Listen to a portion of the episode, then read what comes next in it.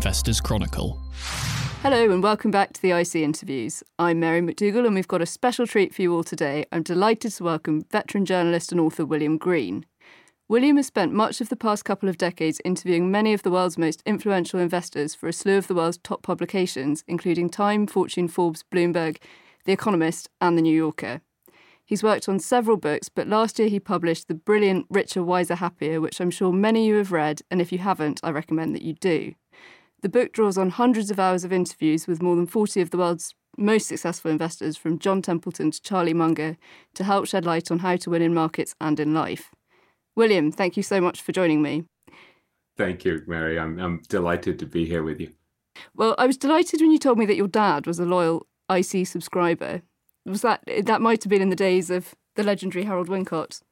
you know what I didn't tell you that that I I sort of um, did this intentionally. Is my my father died 18 years ago today so i actually scheduled our interview on the day of his death anniversary. So in some sense this was my my way of paying tribute to my father who loved the investors chronicle and um, loved uh, yeah loved the stock market. Wasn't a great investor didn't have a great temperament for it but was a passionate investor. And I think one of the reasons why I became obsessed with investing is that I remember as a child, I would see him sitting in our living room in London, reading the Investors Chronicle, reading the Financial Times, sitting there with a glass of whiskey and sort of checking his stocks. And, and so I think I had this sense that there was a magic in the stock market. And, and so, yeah, that, it feels very fitting to be doing this today in honor of my, my late father. So I hope he's he's looking down Barry Green and, and, and thinking, God, how come my son is actually talking to, to this journalist from my favorite publication? So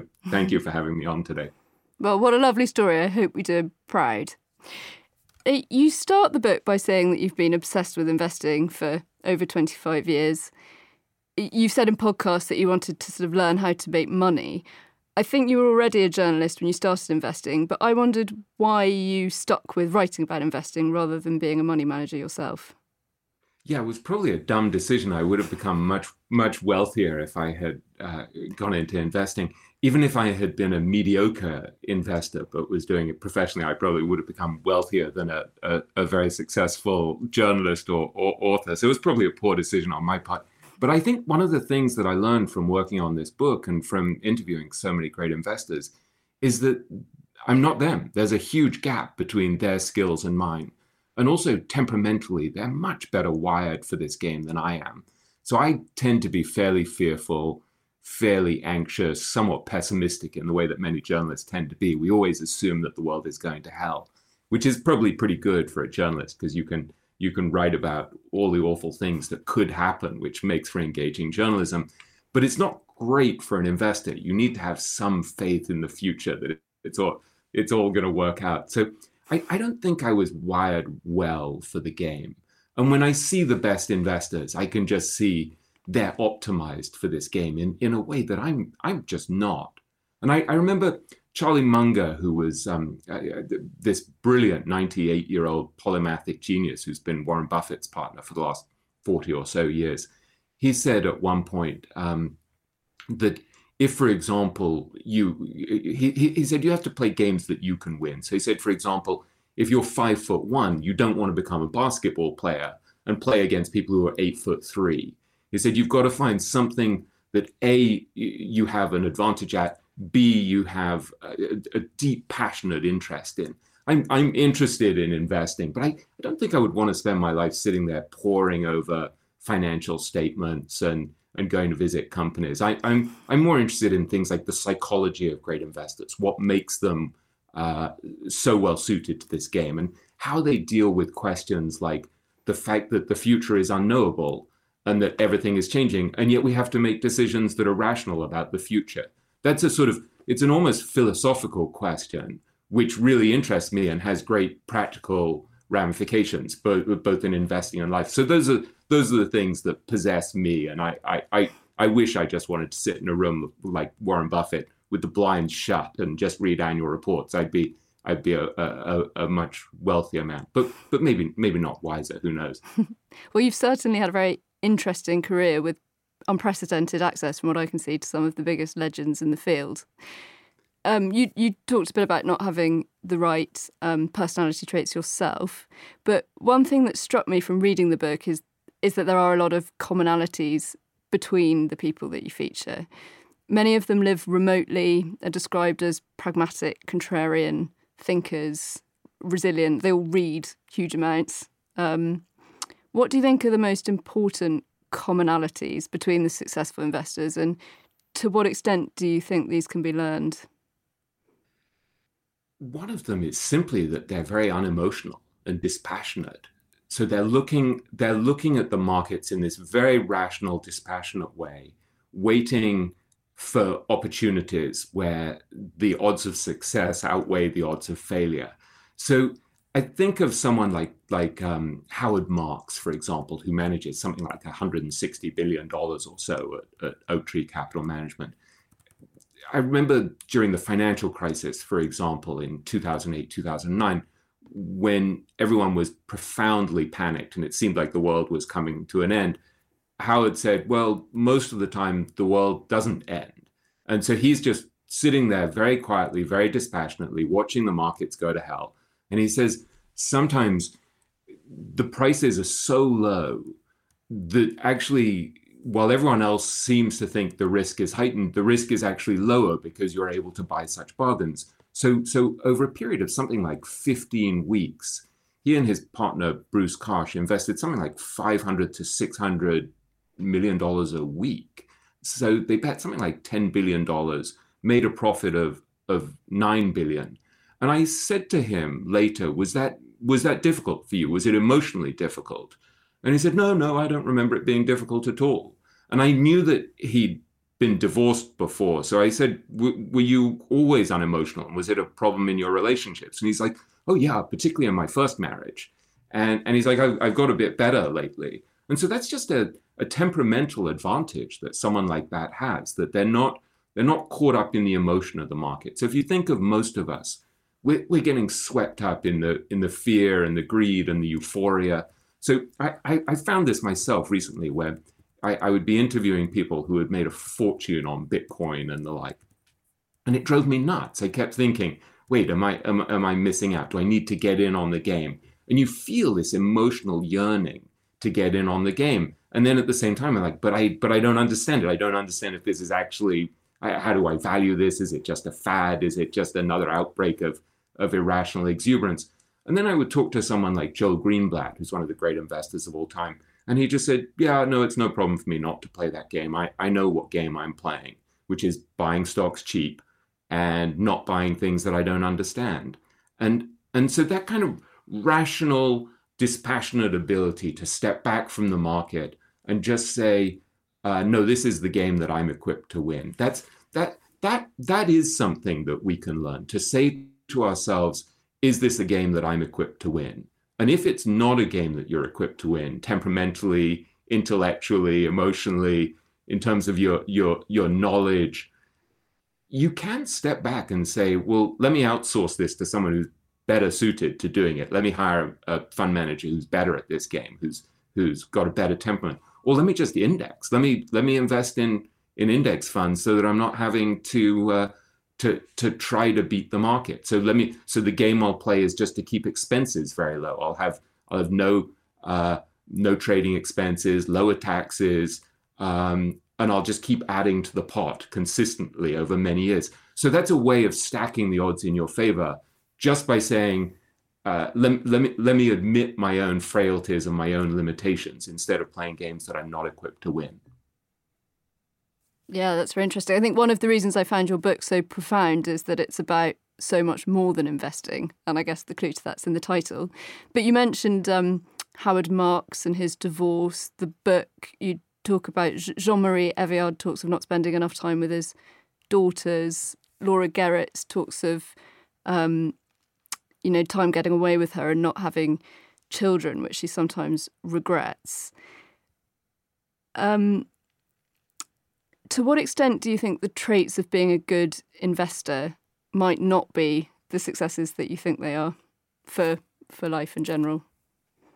There's definitely an intensity to these people. I I think if if if you want to really succeed at an outlandish level in any profession, whether it's being a, an Olympic skier or a jumper or a, an author or uh, an investor, you've got to be intense. And and I, I, Charlie Munger read the book and and and was incredibly flattering, thankfully, about the book. And and um, a, a friend of mine video Charlie Munger saying uh, he he he asked Charlie uh, what, what did you like about the book? What did you find interesting? Were there any insights you found interesting?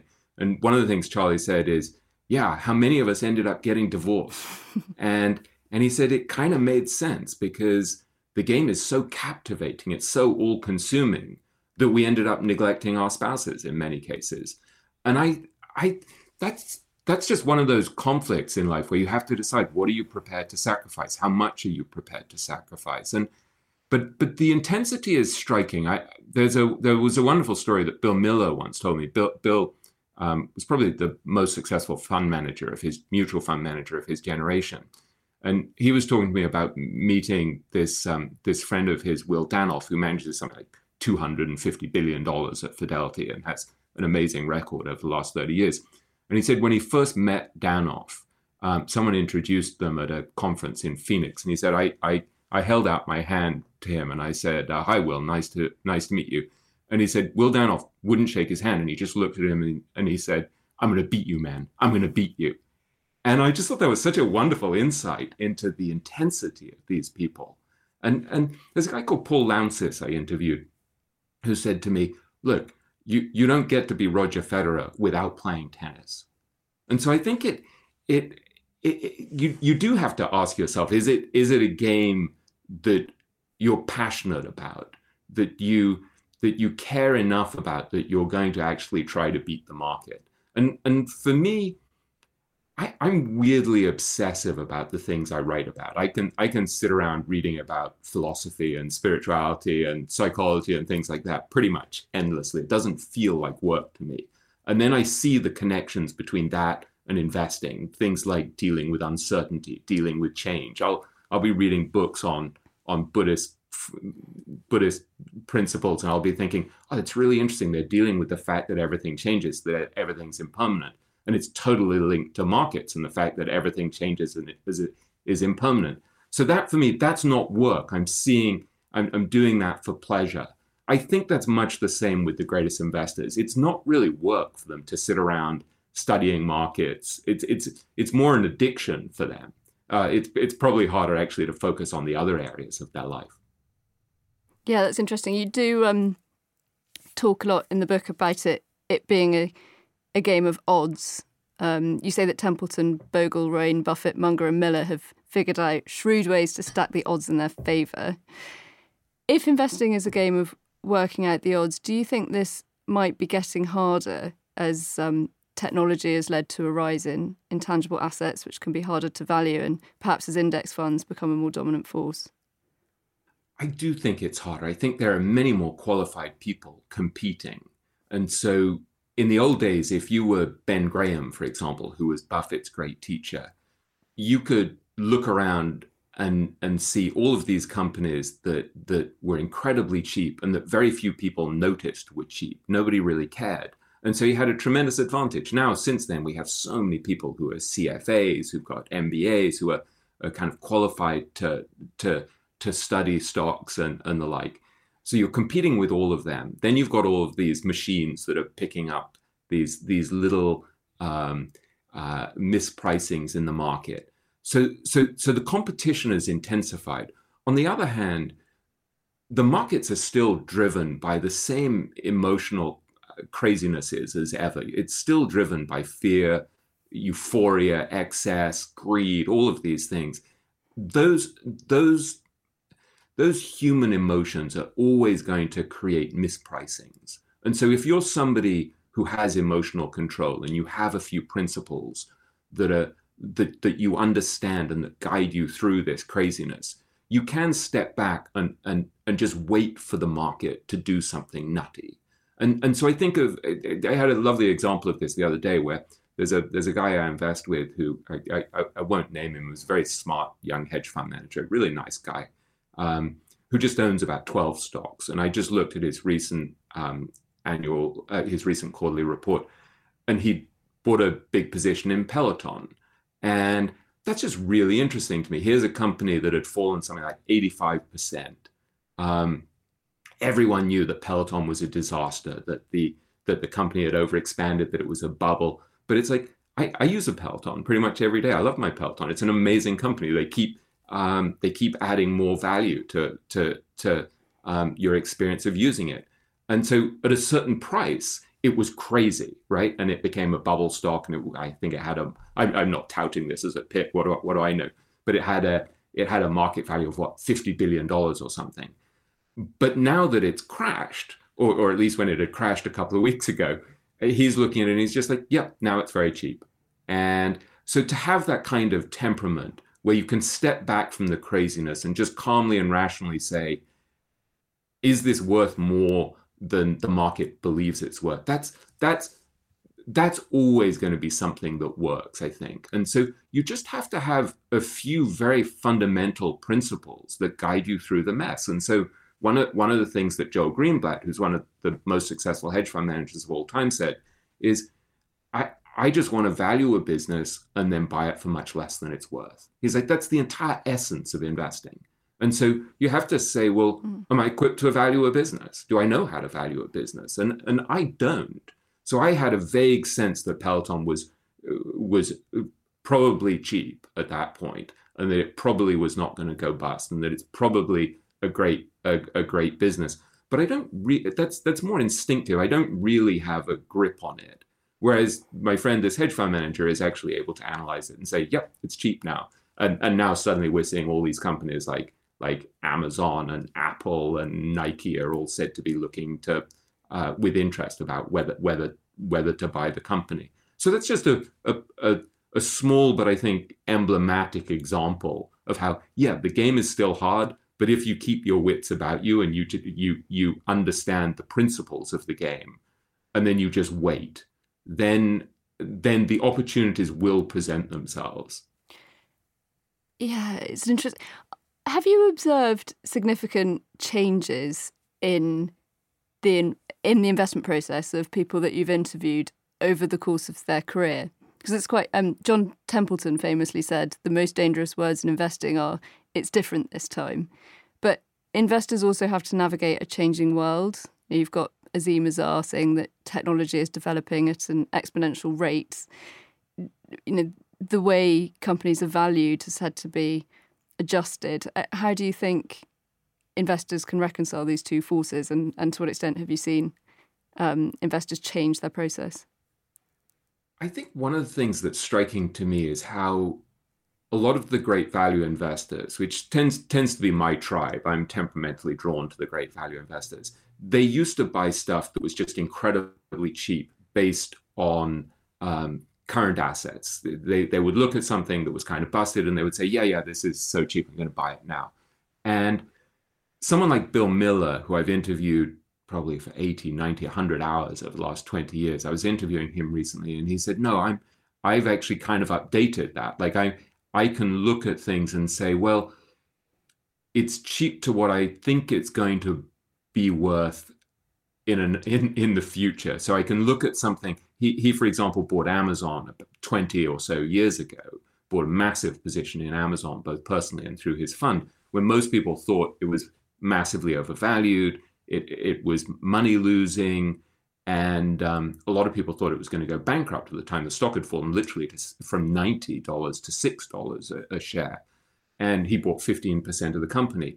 And so he's looking at that and he's saying, well, I think it could be worth an enormous amount if this works out. And if I'm right, I'm going to make 50 times my money. And if I'm wrong, I'll lose 100% of my money. And so he's done a similar thing with Bitcoin, where he's made an enormous amount on Bitcoin over the last few years, which he started buying 200 to $300 a coin. And, and he made just vast sums personally on it because he's looking at things and he's saying, in the future, it will be, it, it could be worth an enormous amount. And so that's a sort of that's an updating of the principle of buying things at a discount that I think is really interesting. That where he's he's he's willing to to look at the future in a way that probably most value investors traditionally weren't. They were they were focused on the present. So I think you're you're always you're always having to adapt your principles. Like likewise, the the ability to hold a stock for much longer. A lot of the great value investors, like someone like Joe Greenblatt, he would buy something like Moody's, for example, when it was incredibly cheap, and then he'd make a lot of money and he'd sell it because it was no longer very cheap. Whereas someone like Buffett would own it for decades and has made billions of dollars. And so I think that's another thing where there's been a kind of updating of the approach where instead of just selling when it's no longer that cheap, you say, well, no, this is going to continue to grow. It's still a great company. So you can you, you want to master these traditional principles, these classic timeless principles, like buying things at a discount to what they're worth. But you always have to update them. You always have to say, yeah, but maybe maybe I want to hold on to a company that's going to be a compounder for many years, even when it doesn't seem cheap. Yeah. I think maybe a, a, section I loved was on Nick Sleep and Zach Zakaria, and that might be not just because they're they're the UK contingent, um, but that might be a good example of of people who um, are really looking at how things are changing. They talk a lot about seeking information with a long shelf life. What type of information is that? Yeah, Nick Sleep and Qais Zakaria are fascinating. They they set up this very eccentric, uh, idiosyncratic investment firm called Nomad that was a kind of metaphysical spiritual experiment. They were they were exploring the idea of quality, what what it would mean to live a high quality life, to to run a fund in a high quality way, where you treated your partners fairly. And, and their approach to information was the same. So they said, okay, most investors are focused on all of this ephemeral, meaningless information that's going to be out of date in a few weeks. So they're they're focusing on quarterly reports. They're focusing on um, 12 month price targets. They're sitting there glued to their Bloomberg screen trying to figure out the the, the latest move in interest rates or whatever, and, and, and the impact of all of this kind of meaningless short term data. And so Nick would call this wiggle guessing. Everyone is, is guessing about the wiggles of the market. And he said, I want to focus on stuff that has a much longer shelf life. So I want to focus on information that that is, is going to help me decide whether this company I'm analyzing has a great destination in, say, 5, 10, 15, 20 years. So is, is the company uh, doing things that are going to expand its moat, the, its competitive advantage? Is it is it treating customers in a way that's going to build their their love for the company? Are they driving down costs so they're becoming more efficient? Are they treating their sh- their shareholders honorably? Are they treating their their customers well? Are they treating their suppliers well, or are they squeezing their suppliers? And so these are all questions with a long shelf life. And so Nick would call this destination analysis. You're you're looking you're looking for a, a very a, attractive destination, and then you're asking, is this company doing what's what's going to allow it to reach the destination? And so this way of thinking enabled him and Zach initially to to buy Costco, which was an extraordinary company that that embodied what they called scale economies shared. And so as it became bigger, as it achieved more scale, it would share those benefits with its customers. And so instead of just lining its own pockets by making more and more money, it would say, okay, well, so we just had all these amazing revenues let's let's give these cost savings back to the customer to give them an even better deal. And so as they became bigger, it actually their size became a competitive advantage. And so then when Amazon came along, they saw the same thing and they said, "Oh, wait a second, this is a company that's driving down costs so much uh, for for its customers. It's so efficient and it's it's it's it's giving its customers so much value that it also has scale economies shared." And so what they ended up doing is buying these enormous positions, both in, in Amazon and Costco, that they've held for, I think, 18 years so far in the case of Costco, and maybe 16 years in the case of Amazon. And so this is a totally different way of viewing the world. And, and it's, it's actually it's an incredibly helpful way of viewing your own life of saying okay what's what's an appealing long-term destination where do i want to get and um, what am I doing actually? What are the inputs that are going to help me reach that destination? So this is one of the things I love where you can you can take a principle from investing and you can see actually it's so robust this idea of of of of destination analysis that actually it applies whether you're a company like an Amazon or a Costco that's hugely focused on the long term or whether you're an individual like you and me and you're thinking okay so how do I how do I reach the destination where I'm going to have a successful career in 10 15 20 years or I'm I'm going to have a good marriage or I'm going to have a good relationship with my kids and so always in a, in a world where most people are incredibly short term and they're and they're wiggle guessing in the market or they're they're they're just checking their their Twitter feed or their Facebook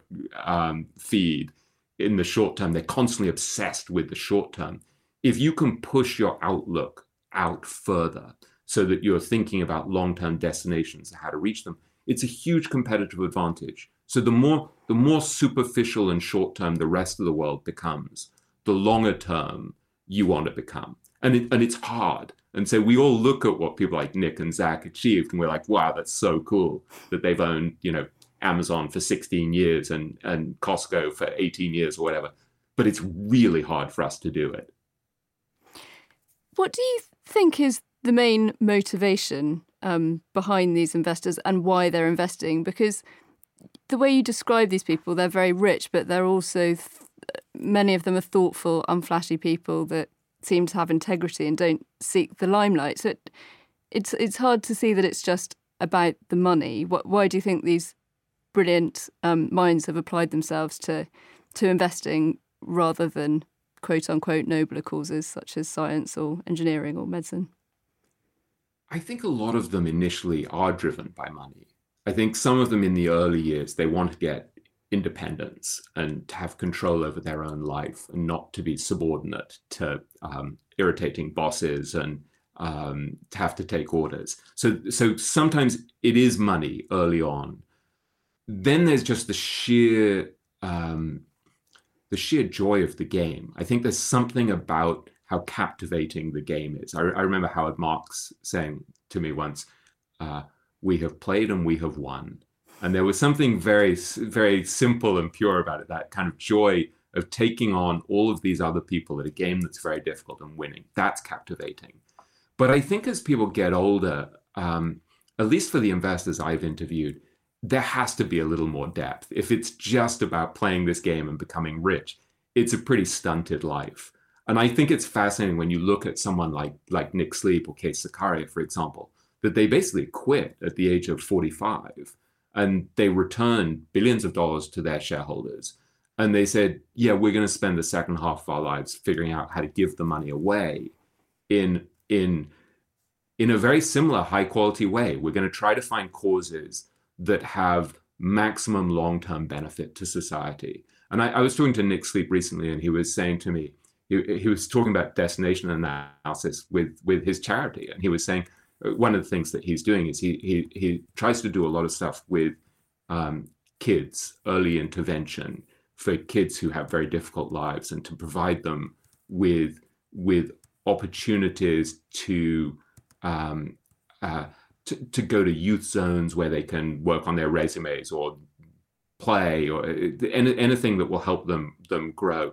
And and he said to me, I want to be able to sit down in 20 years' time and say, yeah, I gave the money away well. And he said, the difficult thing is that it's a, I, I'm not judging myself by other people's standards. I'm judging myself by my own standards.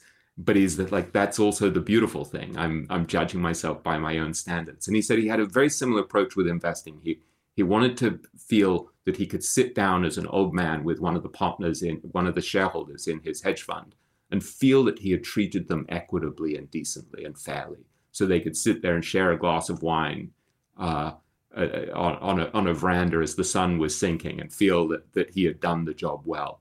And so that that for me is a beautiful thing. That idea that that he's taking his ability to play this game of investing very well in a very rational, hyper rational way, and then he's using that talent to lift up other people by giving the money away uh, sensibly and in a long term way. And and I I think that just makes for a happier life. I think that's one of the great lessons for me of the the great investors' lives is that the the ones the ones who are just focused on amassing billions for the sake of it, there's something there's something about it that makes you feel kind of depleted when you study them. And I, I ended up not really writing about those people.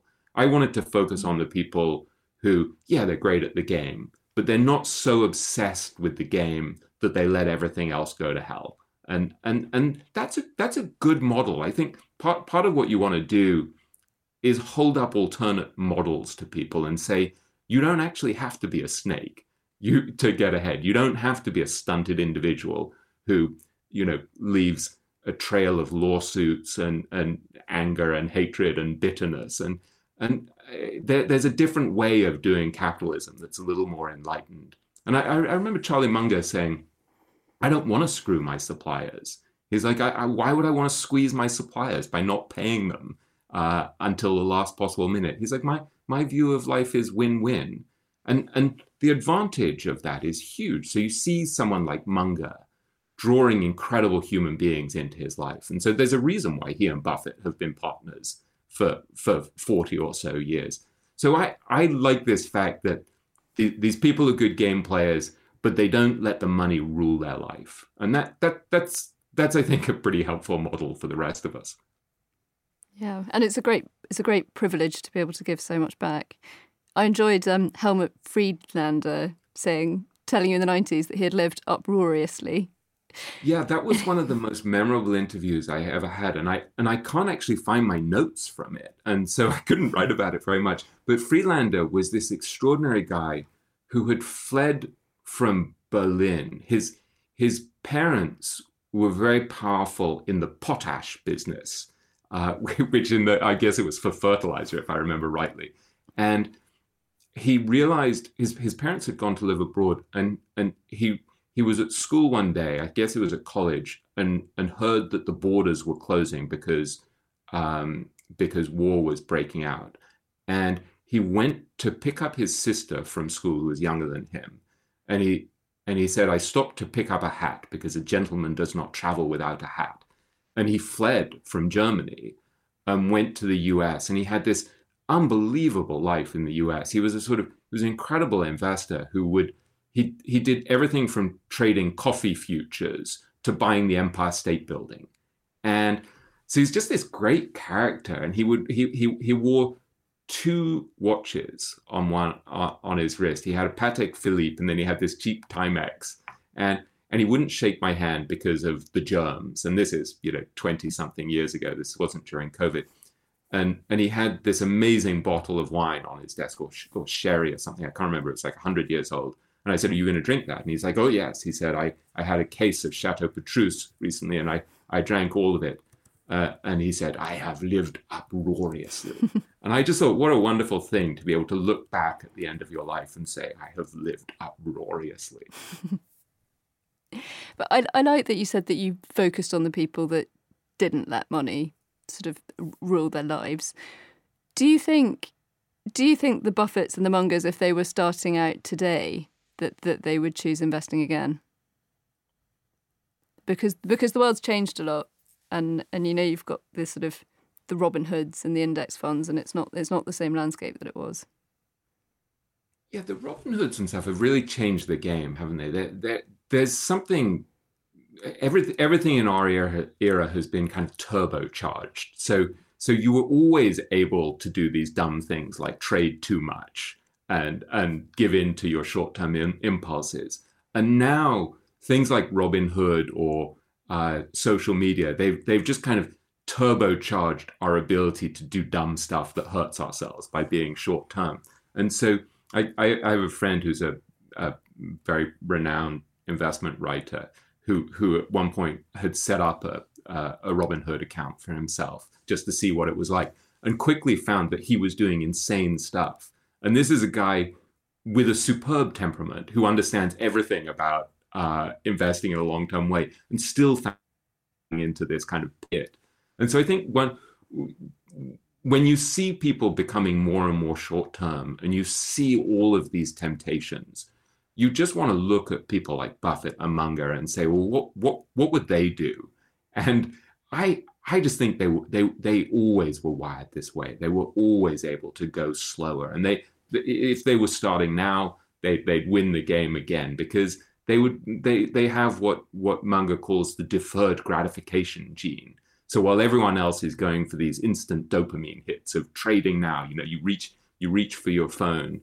I, I, you just see people like like Munger. They're more like um, they're more like farmers than traders. They they they find something they like and then they sit on it forever or at least mm. for many years it's a totally different mindset so yeah i think i think they would still go into the game and i think they would still win it because the more short term the rest of us become the more their temperamental advantage would would stand them in good stead that, that's a good point I, I had a bit of a a nagging feeling as I was reading the book because it, it makes it sound like a really attractive vocation and that these are really interesting, thoughtful people, and wondering how that squares with the reality of smart grads choosing a career of, you know, between investment and other things.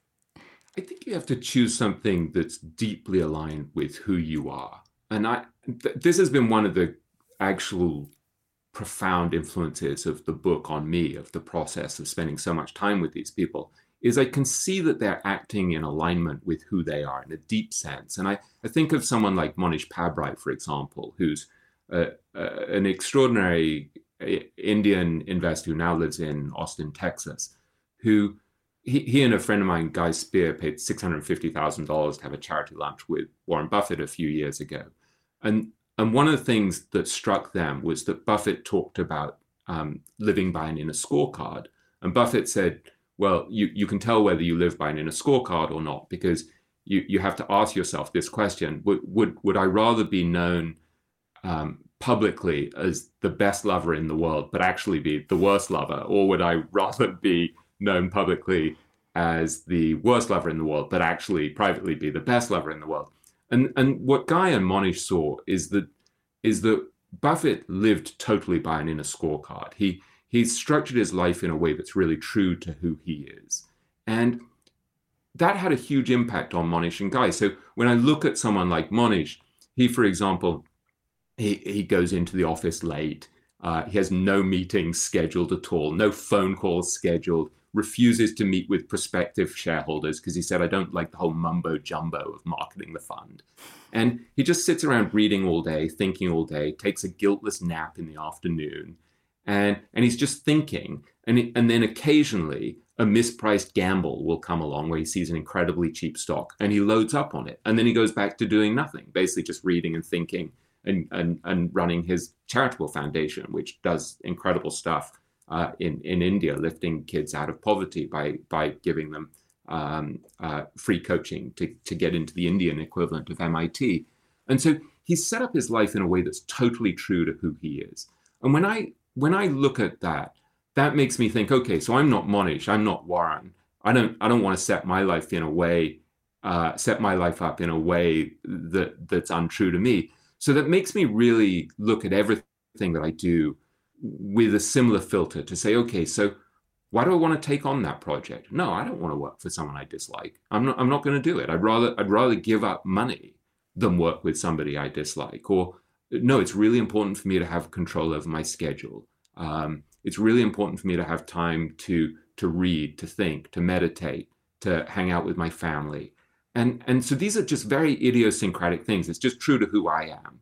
And so just knowing that being aligned with who you are is is critical is has been very valuable to me. It's it, it it's a, it's a really useful filter. You can you can remove a lot of stuff that that you just think, nah, not going to do that. I, I, remember someone recently saying to me, why why don't you start a Substack newsletter?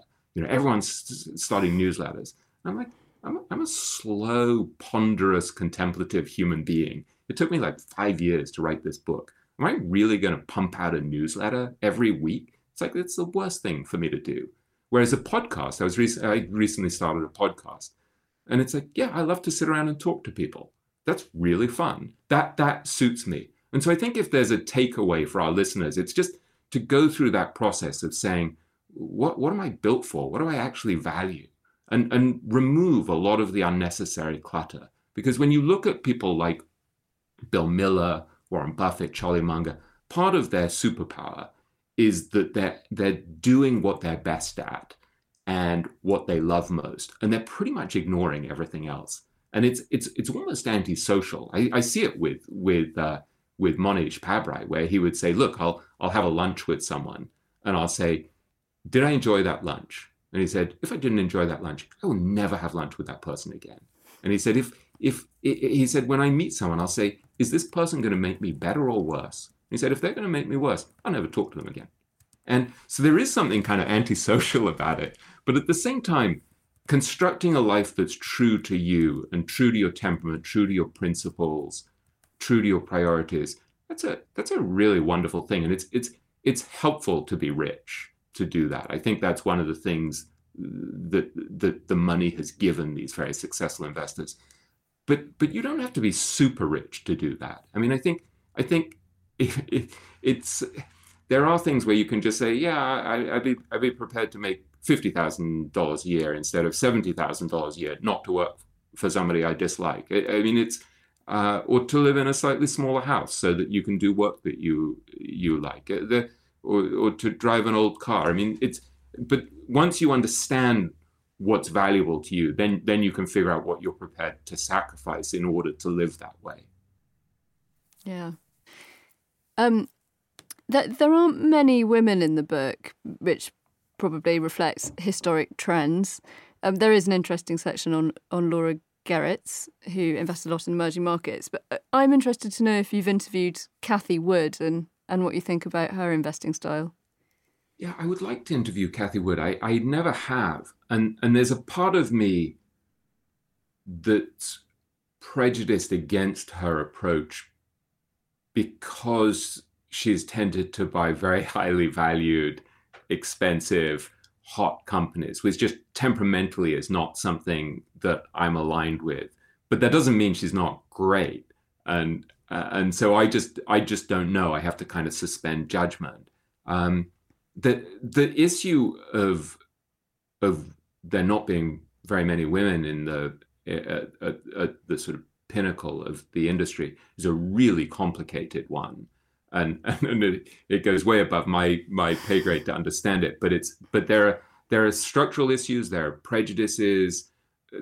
It's it's complicated. And I, I write a bit about it in writing about Laura Geritz who who mentioned that when she was starting out in her career there were just no role models at the f- female role models at the firm where she was working. I, I remember her saying that there was one there was one woman at her firm who had just had a kid and they basically said to her there's no way you're ever going to get promoted because look you you can work from 8 a.m till 5 p.m and the other people working at this firm they come in seven days a week they work till 10 p.m and she just said you you just looked at it and you could see that that it was going to be really difficult to to have balance in your life. And so she, for many years, said, "Look, if I was going to compete with the men, I knew that I I I had to just, just focus really intensely on on my work." And then it kind of got away from her, and she couldn't have kids, and her husband no longer wanted to have kids. It's complicated, and and so there's no simple answer here. And there, there's another very well-known um, woman investor who I who I interviewed um, who I didn't end up writing about, managed, manages an enormous amount of money. And I remember talking to her about some of the sacrifices she had made, and she has four children. Um, and she said to me, Look, I have to exercise really intensely. You know, I, I can't give up exercise. It's really important for my health. I have to put my kids above everything. And then I manage a huge amount of money and have enormous staff. So I have to do that seriously. So she said at a certain point, I had to decide I'm not going to see my friends anymore. And I remember saying to her, "What do you what do you read? What what's helped you in terms of what you read?" And she said, "I I don't have time to read." I just thought that was really interesting that for her to balance having four kids and a really successful job, there were things she was having to sacrifice, and I. It's painful to talk about this, and it's it's it's uncomfortable. Um, but it's it's it, it it just it just is. It's it, it's just stuff that you're having to accommodate to. And and when I look at someone like Laura Geritz, I'm I'm I'm just immensely impressed with what she's managed to achieve in a in a male dominated industry. When she came from she came from basically a family of, of Kansas farmers and construction workers and factory workers and the like. I mean, she's just uh, this towering figure. Like uh, like I remember looking at her and thinking, you know, she's kind of this diminutive, soft spoken, really nice, really modest person. Uh, you know, if if she were a man, she'd be full of braggadocio and sort of thumping thumping the the chest and and puffed out and feeling full of ego. She's very humble. And I just remember thinking, God, this woman is such a warrior to to have pushed her way to the top of this business. That the courage and the strength and the determination that that took is something kind of awesome about it. So so I I'm, I'm I hope I'm not offending anyone with any of my sort of hidden biases in talking about this, but I, I it's just it's just complicated. Yeah, I agree. It's it's really complicated, and inevitably there are going to be have to be sacrifices on both sides. But I I do think the landscape's getting better. You know, lots of companies are bringing in equal maternity and paternity leave, and that should be a big way to and try also, and overcome these yeah. hurdles. And also, again, it's a matter of role models. I I, I have a twenty year old daughter, and I, she was because this book took me so long. Um, I would be for five years from the time when she was really a little kid to the time when she was a young woman. Um, I would be going picking her up from school, and we'd be talking every day about the book. And I remember her at one point saying, "You've got to go big on writing about Laura Geritz. She's the most interesting person in your book. She's an extraordinary character." And and it was wonderful for me to see that my daughter, who's really an artist and a musician and a writer, and the least likely person to become a professional fund manager, was looking at someone like Laura Geritz and seeing real inspiration there. And so I think part of part of it also in driving change is to hold up role models and say, look, you can do it. You can you you can succeed in in this profession coming from very unusual backgrounds with different education different gender um, different race and and also a different mindset like what we were saying before about holding up people who are behaving in a kind of moral and upstanding and ethical way instead of just being snakes who are looking out only for themselves. And so holding up role models is a very powerful thing. And I, I, I, there is a slightly moralistic aspect of the book where I'm, I'm trying to show that there's a better way to do this. And that, so when I look at someone like Laura Geritz, for example, I remember her saying to me that she always she, she she she flies all over the place, right? She, in a typical year, she would spend six to nine months traveling abroad, and she always travels economy class, and she pays for it herself out of her own pocket, and she so so she's not saddling her shareholders with those expenses, and so I look at something like that, and I think that's a really impressive thing. Somebody who's treating their shareholders honorably, and and so when I see fund managers who have egregious expenses that they're where they're getting hugely rich to perform in a mediocre way there's a sort of moral failure there. And and so just looking at someone who's become a multi-billionaire while behaving poorly i'm, I'm just not interested i'd much rather showcase laura Geritz, who i think is a deeply admirable human being and also an interesting human being i mean dur- during covid there was a i remember talking to her about how she responded to it and she's such a profoundly intellectual and cerebral and literate person that she basically holed up in a house in Idaho in the middle of nowhere with a stream and 45 books. And she's just sitting there reading. And I just think there's something kind of wonderful about somebody like that who's she's she's building a competitive advantage by understanding the world better than other people because she's reading more deeply, traveling more. And so I, I love the fact that we can hold up examples of, of admirable people like like Laura Geritz. So that's that's great. That's part of what I'm up to. Well, I'm sure we could go on and on, but unfortunately, we're out of time. Thank you so much for coming on. That was really interesting.